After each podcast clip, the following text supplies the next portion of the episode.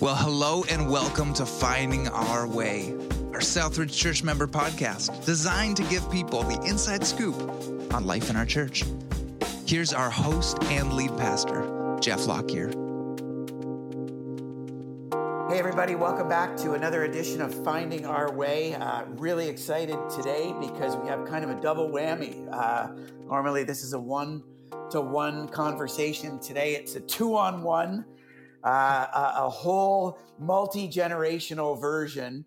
Uh, as I get to sit down with a good friend of mine, Nancy Beach, and her daughter, Samantha Beach Kiley. Nance and uh, Samantha, welcome to our podcast today. Thanks so much for being here.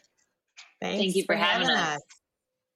Uh, I understand that today is a massive day for the two of you. So let's start there and uh, just share what it is that you're celebrating, just to get that out there from the get go. Well, uh, in the United States, it's actually Flag Day, but what's more important to us is that it's the launch day for our book, which uh, those of us who write books are always astounded how long the whole process can take, and it feels like it's been forever. So it's just a real thrill to have it now available. Samantha, this is your first book, correct? Yes, it is. So, how does that feel? It's wild. It's wild. I'm so grateful. And, um, you know, you forget that someone's going to read it eventually because you spend so much time behind the scenes working on it. And so it's, it's just a joy to share it with people today. Nancy was saying before we hit record that you got a little party set up today uh, in a, a local bookstore. And isn't that going to be wild? The first time you see someone actually pull out currency to, yes. to acquire this thing. You're they'll be part of it that's like, are you sure you want to do that? yeah, oh, totally, exactly. totally. Yeah. totally. You know, I yeah. told my husband, I'm like, there's already parts that I wish I could rewrite, which I think is the test. I hope means I'm still growing in in a good way. And you know, we wrote part of the book during the middle of the pandemic. Um, when no one knew what was going to happen to church, we still don't, and so it's full of a lot of questions, some that we certainly haven't answered yet. Well, that's always the heartbreak of of authorship because you live in this this faith, you know, we call it sanctification, which is just the process of being born again, again, and that's again. Right. and you look back and you know, you have those really aha, you know, defining moments that make you feel like you were probably not a Christian before that moment. Yes. and you know, it's always a risk then to kind of put that to paper and to, to get yes. the thing published because it lives in that certain era before certain eras of sanctification that you know you, yeah. you, just have to kind of soak Absolutely. it in. So it's where you mm-hmm. were at that point in your life, and that's right. Uh, God used it in, a, in an awesome way. So we're going to talk about all that today. Before we do, though, um, for people from uh, Southridge and uh, leaders who track with us, uh, can you guys just kind of introduce yourselves and give us a little bit of your background so we can kind of orient ourselves to where you're coming from in this conversation today? Sure. Um, I am a, a lifelong Chicagoan, uh, suburbs of Chicago, and had the privilege of being a part of helping to start uh, Willow Creek Community Church way back in the late 70s. Um, I was a high school kid and uh, helped that the team that started the church. I was in and out a bit with college, but then I joined the staff of the church uh, full time in 1984 as the church's first, what they call the programming director, which is essentially overseeing the area of the arts. Later on, I also became the first uh, female teaching pastor there and served in that capacity for a bit. Uh, I did that all for like 20 years. It was a grand adventure, highs and lows for sure. Um, and then I transitioned to the Willow Creek Association, which is now called the Global Leadership Network. But I worked with them for about five years, building a network of arts leaders around the globe. Um, and that was also a, a wonderful experience. And then uh, I resigned in 2010. I sensed that it was time for something new, a different season. And I became a leadership coach. So that's what I've been doing pretty much ever since. Um, I coach individuals as well as groups, and I lead some cohorts, and I still do some speaking and teaching. And it's it's been a season, I think, mostly of mentoring, which is what I think it's supposed to be as you get older. Hopefully, you can uh, turn to the next generation and encourage them, and maybe share a little bit of lessons learned the hard way. So that's mm. what my professional life's been like. I've been married to Warren for 41 years. Uh, can't believe that. And uh, we have two daughters. Samantha is the older one, and uh, I'll let her tell you about herself. And then I have a younger daughter, Johanna, who is single and still lives in the Chicago area. And you and Warren, with whom I've been friends for a long time, uh, you guys are still chin deep in local church activity, aren't you? Yes, yes, we are. We're kind of uh, can't get away from it. I think uh, our areas of service are so different. He's a business guy who's mostly served in the area of compassion justice uh, type ministries, whereas I was all about the, the weekly gathering. So, real different arenas, um, but it's been a wonderful partnership. And Sam, what's your story? Well, I grew up at that church that my mom helped start, and um, and discovered there really a love for the arts and theater in particular. Went on to study that and spent the last decade pursuing a career in the entertainment industry as a playwright and actor. And occasionally um, coming in and creating, you know, the ch- churches would hire me around the holidays when they wanted something a little extra creative or fun. And so I, I enjoyed engaging in that way. But it wasn't until the last two years that I started to feel a pull and a call back to ministry through the process of writing this book. And uh, joined our, our, the church i was a part of joined their team part-time and as a creative director. But now i'm stepping into a, a, full-time ministry role at a church in raleigh north carolina and looking forward to that adventure. I'll be an associate pastor there.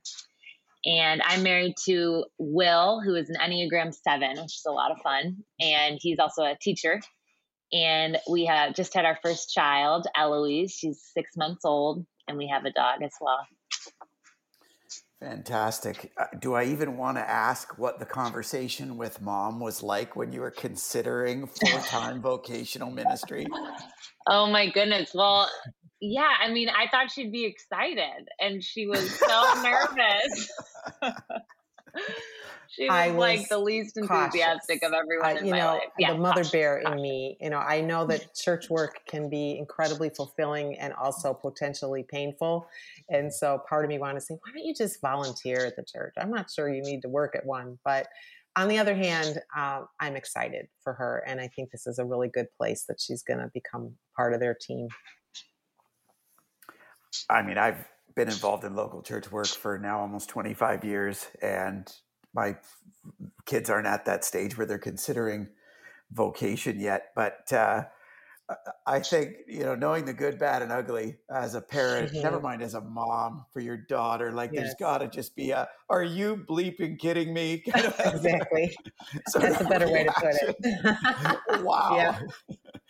Oh, yeah. I would have I would have paid to be part of that conversation, but I, I, I feel like I do get a chance to at some level because uh, you've written this book and written this book together, which is just a, a, a not just a cool idea, but a beautiful picture of uh, intergenerational dialogue that now we get to be part of uh, in this work that, like you said, releases today called Next Sunday. And I'm curious to get into this, what we're going to talk about today. Where, like, what's the backstory? Where, where did the desire to create this resource even come from?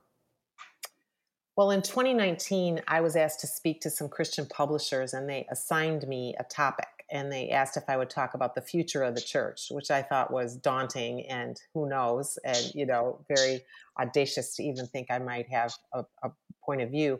But I began to work on that and gave that talk. And afterwards, some of the publishers asked if I'd ever be willing to write about it.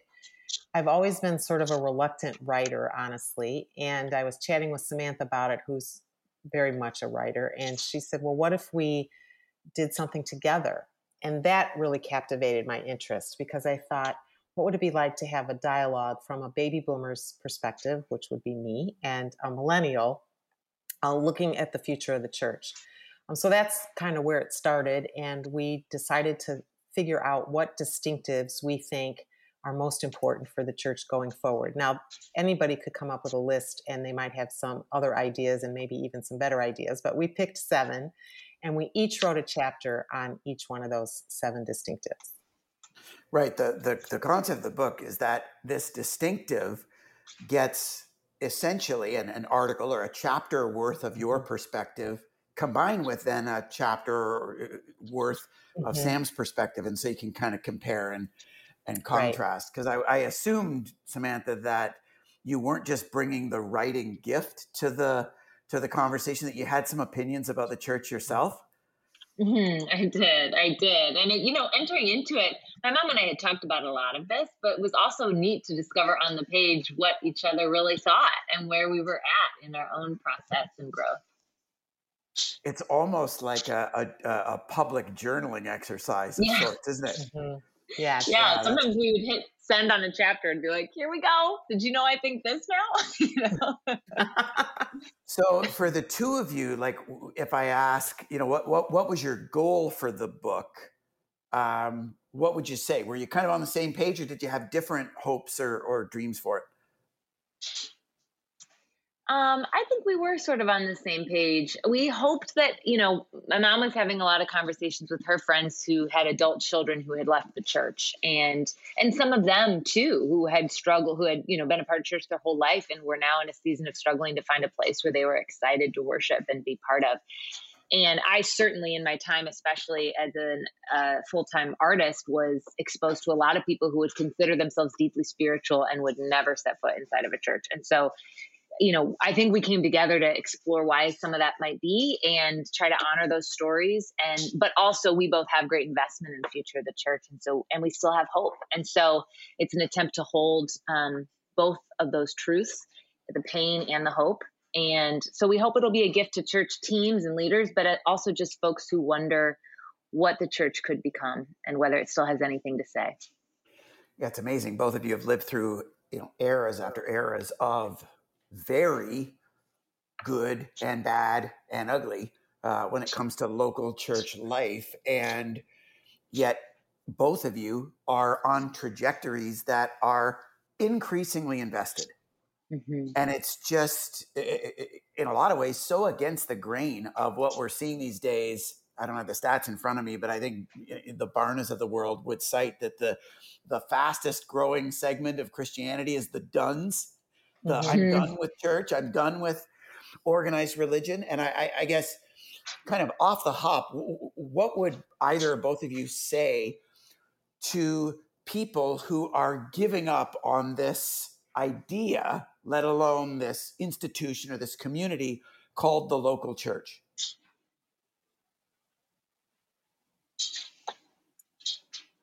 I think, uh, first of all, it's very understandable I, I think we need to have some empathy for some people who have experienced church pain.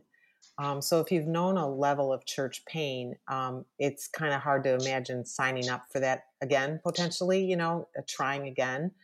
Um, so some people are in a season of healing, um, but we wrote primarily to help people see that there is reason for hope um, in the headlines you hear mostly about the churches where there's been a moral failure or there's you know some disaster or some big division or some financial impropriety or something like that. That's what gets all the attention. Meanwhile there are some wonderful churches of all sizes uh, all around the world filled with p- good people who are simply trying to do their best and bring some light into their community. And i see this all the time and i I'm greatly encouraged by the fact that the huge majority of churches, I think, are doing the best they can to be a reflection of the love of Christ uh, right where they're right where they're planted. So we have hope, but we also understand people who are on that uh, brink of giving up and saying no more. You know. And for you, Sam, like as a millennial, you kind of have generational wiring to be mm-hmm. you know anti-organized religion anti-institution and so what what what draws you into that and what would what would you say to the person who's you know even in even if they're into jesus but not into church what do you say yeah. to that person well i think we have been given a lot of reasons to be disillusioned and distrustful of a lot of our systems and institutions and um think that's led to some really healthy questions and processes. And I'm grateful for the ways in which I think my generation has started to re-examine things. Um, but in, of course, that applies to the church as well. You know, my encouragement would be um, let's get in the game. I think if we are sitting on the benches and and critiquing, which um, we're very good at, um, and long for it to be have the longing still for it to be something that we dream of it becoming i would encourage i mean the church is what we make it. And having been a part of a much smaller church the last few years where we had a real small team and when people would come forward and say gosh i wish we had a ministry to serve this group of people we would say yes make it happen and and support that. And it was such a neat way for me to discover church is really made up of who the people are. It's not just the staff that determines the culture it's it's all of us. And so i would encourage people to help build the church that they dream of seeing. Hmm. yeah be the change you want to see in the world kind of yeah. kind of yeah. Um, so eh, you know with that forward view uh, and the two of you, you can popcorn this however you want. Like, we, we're not going to have time to get into all seven chapters, but in the way that these chapters speak to your collective sense of some of the main features of, you know, what the church of the future looks like, um, maybe pick one that you feel like is either most sort of for sure, for sure, we need to pay attention to this, or uh, most near and dear to your heart that I, I hope the church grows in this direction um, when it comes to some of the significant things that you see in the future church that you write about in this book called Next Sunday? Well, I'll start because uh, w- the chapter that I think uh, reflects a great deal of um, priority, in my view, uh, talks a lot about your church, Jeff, actually, um, Southridge. Um, it's the chapter on external focus. And it's the question that your church asked years ago that said, you know, if we disappeared tomorrow, would anybody in the surrounding community even notice? And I think that is a hugely compelling question and one that the next generation is is asking the most. I think they're not just asking what is you know the experience like on Sunday morning. I think they want to know is your church uh, involved, rolling up its sleeves, doing anything to make the community uh, healthier and stronger and uh, to meet the needs, particularly of the under resourced. And so uh, Samantha has discovered that that's been the number one question of her generation. And uh, that chapter to me is hugely important. Um, Samantha, maybe you could describe that experience you had um, at Soul City Church uh, a few years ago that really, I think, uh, illuminated this. Yeah, I had a group of friends that um, I'd been inviting to church unsuccessfully a few times. And um, one Sunday, Soul City canceled church and said, We're all going to go out and serve the city in different ways. And I had signed up to volunteer at a, a, homeless shelter and got a text from the group leader that morning that we were short on volunteers and could anyone bring anyone with. So I texted that same group of friends and said, You know, um, shared that with them. And it was about an hour before we needed to show up. And all seven of the people I texted came to the homeless shelter um, on a Sunday morning with almost no notice that was such an easier invitation than asking them to come through the front door of a church on a Sunday. And it was very revealing to me. Yeah, we've called it a, a, a new front door. And for us, the, the mm-hmm. wrestling match today, you know, in the last kind of 10 or 15 years, where God has helped develop, we call it the third leg of this table. Normally mm-hmm. in churches, we're in this two step of gatherings and groups and gatherings and groups. And living out that that that dynamic. I heard someone once say, "When all's been said and done, a lot more's been said than done." and uh-huh. you know, how can you operationalize and facilitate that third leg of the table that doesn't just extend the love of Christ in compassion and justice ways, but actually provides, in addition to that, the experiential discipleship, the learning by doing that triggers the aha switch of really understanding Jesus that Number three, serves as an evangelistic front door for people outside the church way more accessibly than trying to soup up your Christmas service with extra programming sizzle because you're going to, you know, mm-hmm. draw them in that way. Right. It, it, the, the, the missional kind of focus, the missional presence and that opportunity to live that way of life is, is huge. Um, Absolutely.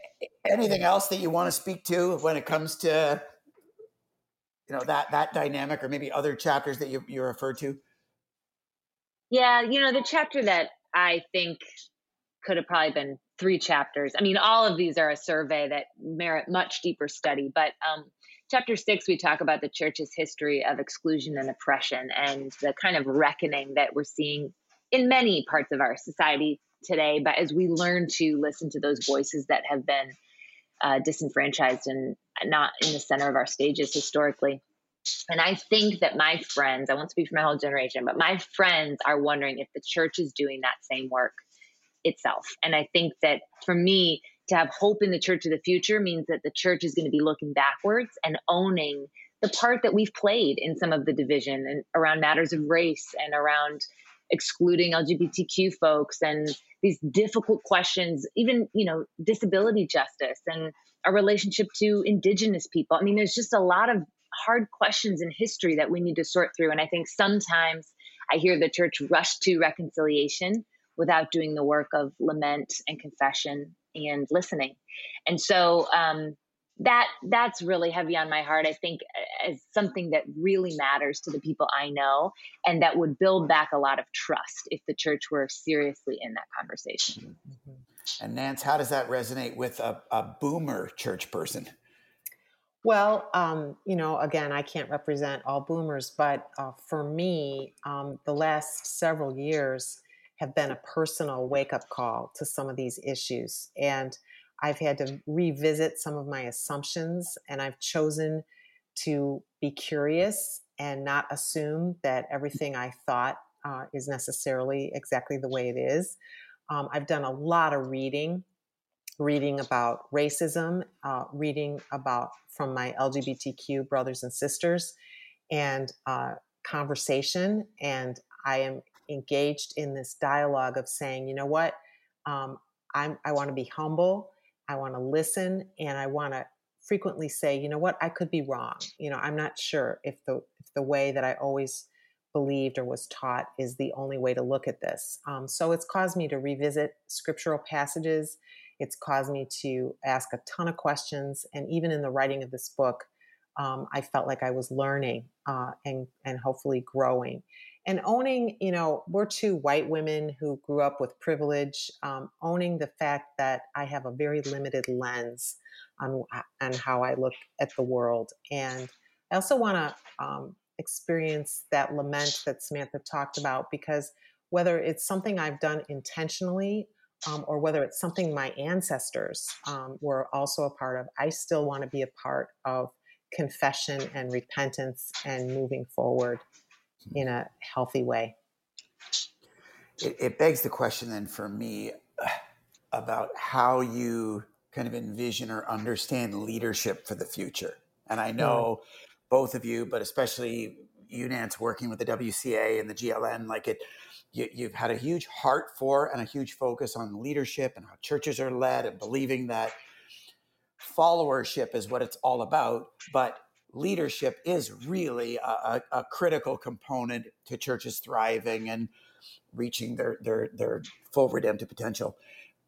What are some of the differentiations in how you see leadership of local churches in the future? Because I'm sure you have a picture that's very different from the past eras that we've grown up in. Mm-hmm. Yes, um, our last chapter is really all about church culture, and uh, leaders obviously create a culture. They're they're primary, primarily responsible, I think, for how healthy a culture is. And what we've seen in the last uh, several years is how easily it is to create a celebrity kind of culture, where um, a, a very dynamic, charismatic leader um, usually it's been male, um, is leading this organization. And underneath it, there's a lot of fear and a lack of true accountability. And uh, I, I had to take a hard look at myself and my own capacity for narcissism, for thinking that I'm somehow entitled in some way because I'm a leader, um, somehow maybe an exception to certain biblical guidelines. And we all have to take a hard inner look and and say what what do i think about leadership and i have really done a reckoning uh, to say that you know if, if if the ultimate leader is a servant and if the ultimate leader is a person of humility many of us have gotten off track and many churches have propped up leaders in unhealthy ways So I think there, there's a lot of work being done these days on that. I'm not afraid of leadership. I think churches need leaders, but we need uh, humble, godly, curious, open, and uh, generous leaders. By generous, I mean generous with the pulpit, generous with development of new leaders, with developing new voices, particularly minority voices. Um, there, there needs to be leadership, but it needs to be of a different nature in many ways than what we knew a decade ago. Sam, how does a millennial imagine or uh, kind of prophetically see local mm. church leadership in the future? I had one of the conversations I had for this book was with my friend Sarah Grace, who has uh, grew up in church and hasn't really gone back. And she, she, I thought she captured it well. She said, "I just can't believe the ego that I, I'll take a chance and go to church, and and someone comes on stage with just so much swagger was the word she used, and." Mm. and then claims to have it all figured out. She said, I don't know how anyone doesn't start their teaching by saying, I could be wrong. I this is my experience that I'm going to share with you with humility. I mean, and I, I, don't think she's off the mark for what a lot of people feel when they walk into our churches these days. And so I too agree. I, I agree with what my mom shared. I think it's, I hope we'll see uh, a more diversity of voices. I hope we'll start listening to the voices that we haven't seen on stage as much in the past. And I hope that, um, that all of our leaders will develop this deep humility and curiosity and lead with that um, of, and be a force of love uh, rather than a um, force of belief and adherence to beliefs as a as the first thing that people experience when they come into your church. It's interesting too because you know your previous comments about the kind of church you imagine, like they they really go hand in hand and play off each other because it feels like that the, the more I know certainly in our experience that the, the more decentering mm-hmm. your ministry is, and the more sensitized you are to those who experience far more marginalization than you and your privilege, and the more you experience the reciprocity and the mutuality of you know those voices as image bearers and and you know yes. glimpses of what the heart of god is like you know the, the more it, it, changes not just the sunday centric skill yeah. sets of leadership, but even the actual voices and, and contributors to the conversation. And, and then that in turn changes the perspective and direction of your church, which in turn kind of, you know, upward spirals, I would say, in, you know, a, a, a greater uh, kind of equilibrium of diversity of, of voices. And so to, to just take one step in one of those directions kind of bears fruit in in starting to get that mm-hmm. spiral uh, working upward, and it's it's it's exciting to see. Absolutely. I, I guess you're, you're, so the two questions if I put them together, you know, the, the vision of leadership for the future and kind of this vision for the church. Where do you feel? You know, you talked about lament, and you used the word Nancy repentance. Where do today's leaders need to kind of wake up or most lament or repent in order for themselves personally and their, their church communities to become these beacons of the light and love of Jesus to a greater degree in the future? Wow, that's a big question. Um, right. Where don't all, they? yeah, exactly. Um, well, there's all these different um, areas where you know fault lines or whatever where i think we we need to do some healing and lament one is just in ge- regarding gender and uh, we have a chapter about men and women leading well together and again um, i applaud your church and i describe some of the intentional work your church has done on this but there's been a lot of pain um, all over the landscape of churches um, in terms of the role of women, the opportunities for women, and not only that, um, just the sometimes uh, the joking, the um, inappropriate. It doesn't have to be all the way to abuse to be to be troublesome. I mean, there's just uh, many levels of the gender divide. So that that would be one. Certainly, the racial divide is is huge, and uh, sadly, church history would show that Sunday morning is still in many places the most segregated hour of the week. And to be uh, one one pastor said that he did a survey of U.S. churches and only 14% would be considered truly racially diverse, meaning not just a, a few minorities, but um, truly diverse. So I think there's a lot of work to be done there. Um, much work, much, much work to be done with the LGBTQ community. It's probably the top question that I get asked in my coaching these days um, about this and how churches can go forward. And again, it's something that you your team has wrestled with. So there are there's no limit to how many fronts uh, of work that we need to do, and I think each church needs to to almost do an assessment of you know where are we healthy and where is there pain, where is there the most pain that we need to move toward, not deny, not run away from, but move toward in an effort to heal. Sam, how about in your generation? Uh, I, I agree with the the areas that she touched on, and I, you know, I would just add that I think some, some churches seem to have a fear that they're going to become like real negative and downers by living in this land of lament and repentance. And you you brought up, you know, how do we also include the joy and the hope that that we proclaim? But to me, they really go hand in hand because when we act, when we um, submit to this practice of repentance and confession and lament we're also naming that this is not what God dreams of, that this divisiveness, the oppression that we've participated in, um, is not what we're called to. And so it's an imaginative act to also imagine that there's a better way and that we it's an act of faith to say we, we see it we believe in it. Um, but we're going to do the necessary work to get there. We're not going to be able to just start there. And the other truth the other encouragement i would just offer is that my friends are all doing this work in their own in their own way. Like i think we're we've seen this kind of cultural um, moment in the last few years sparked by the death of george floyd you know far too late. This, this, these things have been going on forever but it has sparked this moment where people are really seriously reading and trying to educate themselves and think more critically about the systems they're part of. So so what a gift to be part of doing that in community. And i think it's sacred work and i think if the church were really seriously undergoing it, people would be grateful for a, ch- a place to to do that work and um, shepherd them in it. It's a it's a really counterintuitive concept, and I hope the leaders listening, never mind our, our church members here at Southridge who who track with this conversation, are, listening because I know in, in, our context, the way that we t- try to describe it, our leadership style we refer to as the bottleneck approach so every time we're on a retreat and looking around, we'll say, like, what's the greatest bottleneck right now getting in the way of us becoming more like Jesus? Which sometimes gets reframed as, where are we sucking the most? and it can really be, uh, at, at first glance, a downer of a conversation.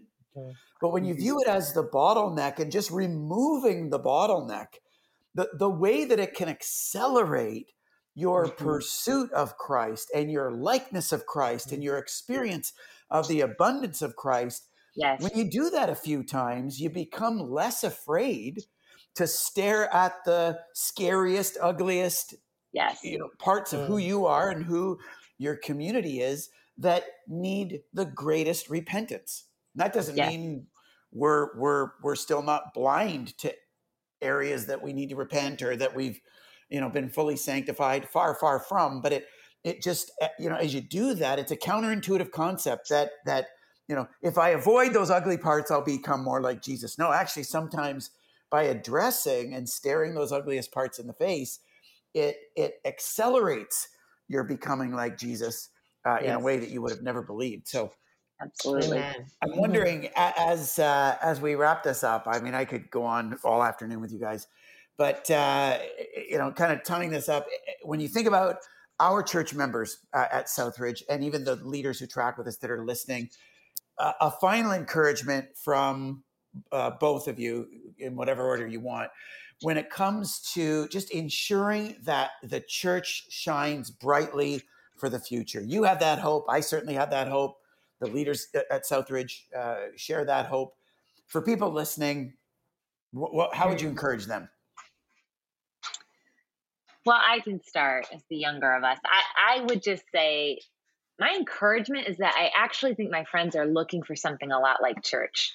I don't really know of any other institution in our modern society quite like um, a body of faith people want to be a part of community. They want to be broken out of their algorithms that are just helping us only find people who think like us and have a lifestyle exactly like us. We know that's not healthy. It, you can tell, you know, we're here in the US, you can tell by the state of our country how divisive that's formed us to be. So we want to um, stand shoulder to shoulder with people we wouldn't otherwise meet. We want to be part of transforming our community for the better. We see the suffering maybe more than any generation before. It's before us on the internet 24 7. We are listening now to the voices of those who've been hurt, and we want to help. And we need guidance and a place to come together and be effective in doing so. And we know that we have our own transforming work to do. And so I look at the church and see, wow, what an amazing place for people to uh, come and get to do that work together. And so my hope would be that it's unique um, and be encouraged. It can be um, as beautiful as we dream of it becoming if we all uh, commit to making it so. Good luck topping that, Nance. That was phenomenal. Yeah, that was absolutely. Well, you know, scripture refers to the church as the bride of Christ. And Sam mentioned making it more beautiful. And I just think I would say to each and every member at Southridge, every attender, I would say, you know what, you have a part in that. So we all can contribute to making the church more beautiful, more loving, more kind, more generous, more radiant. Um, every time we show up, we contribute to the culture. The culture isn't something that's handed down from on top exactly. The culture is created by everyone. And you want a place, I've always said that I want to be a part of a church where the closer you get to the center, the more love you find, the, the more like Jesus you discover it to be um, rather than the opposite. And so I would encourage every single person don't be a critic. That's the easiest thing for any of us to do. I've done it myself. It's easy to stand on the sidelines and point fingers and, and all of that. Convert that energy into saying, what can I do constructively to make this a more beautiful place? And if all of us would do that, one life at a time, um, the church would become breathtaking. It would be stellar. It would be stunning. We would stand back and say, that's what God had in mind. And that's what I want to be a part of. Hmm. Amazing. Uh, ladies, thank you so much for giving me some of your time on a huge day in the life of both of you and your family. What a what a hmm. great celebration. Know that those of us up north are uh, are celebrating with you and uh, just really appreciate your tireless commitment to sharing the vision and heart that Jesus has uh, for his bride in a way that can inspire us for the future. Really appreciate you giving us some time today. Thank you, uh, Jeff. And thanks God for having us. You. God bless South. And all the best with the book launch. We're cheering you on. For Thank those uh, who are listening next Sunday, uh, is what it's called. You can find it on Amazon. We've got a couple copies roaming around Southridge right now. If you want to borrow one, you can uh, talk to me about it. We'll, we'll uh, make it available to you as well. But uh, make sure you check it out. It's super inspiring.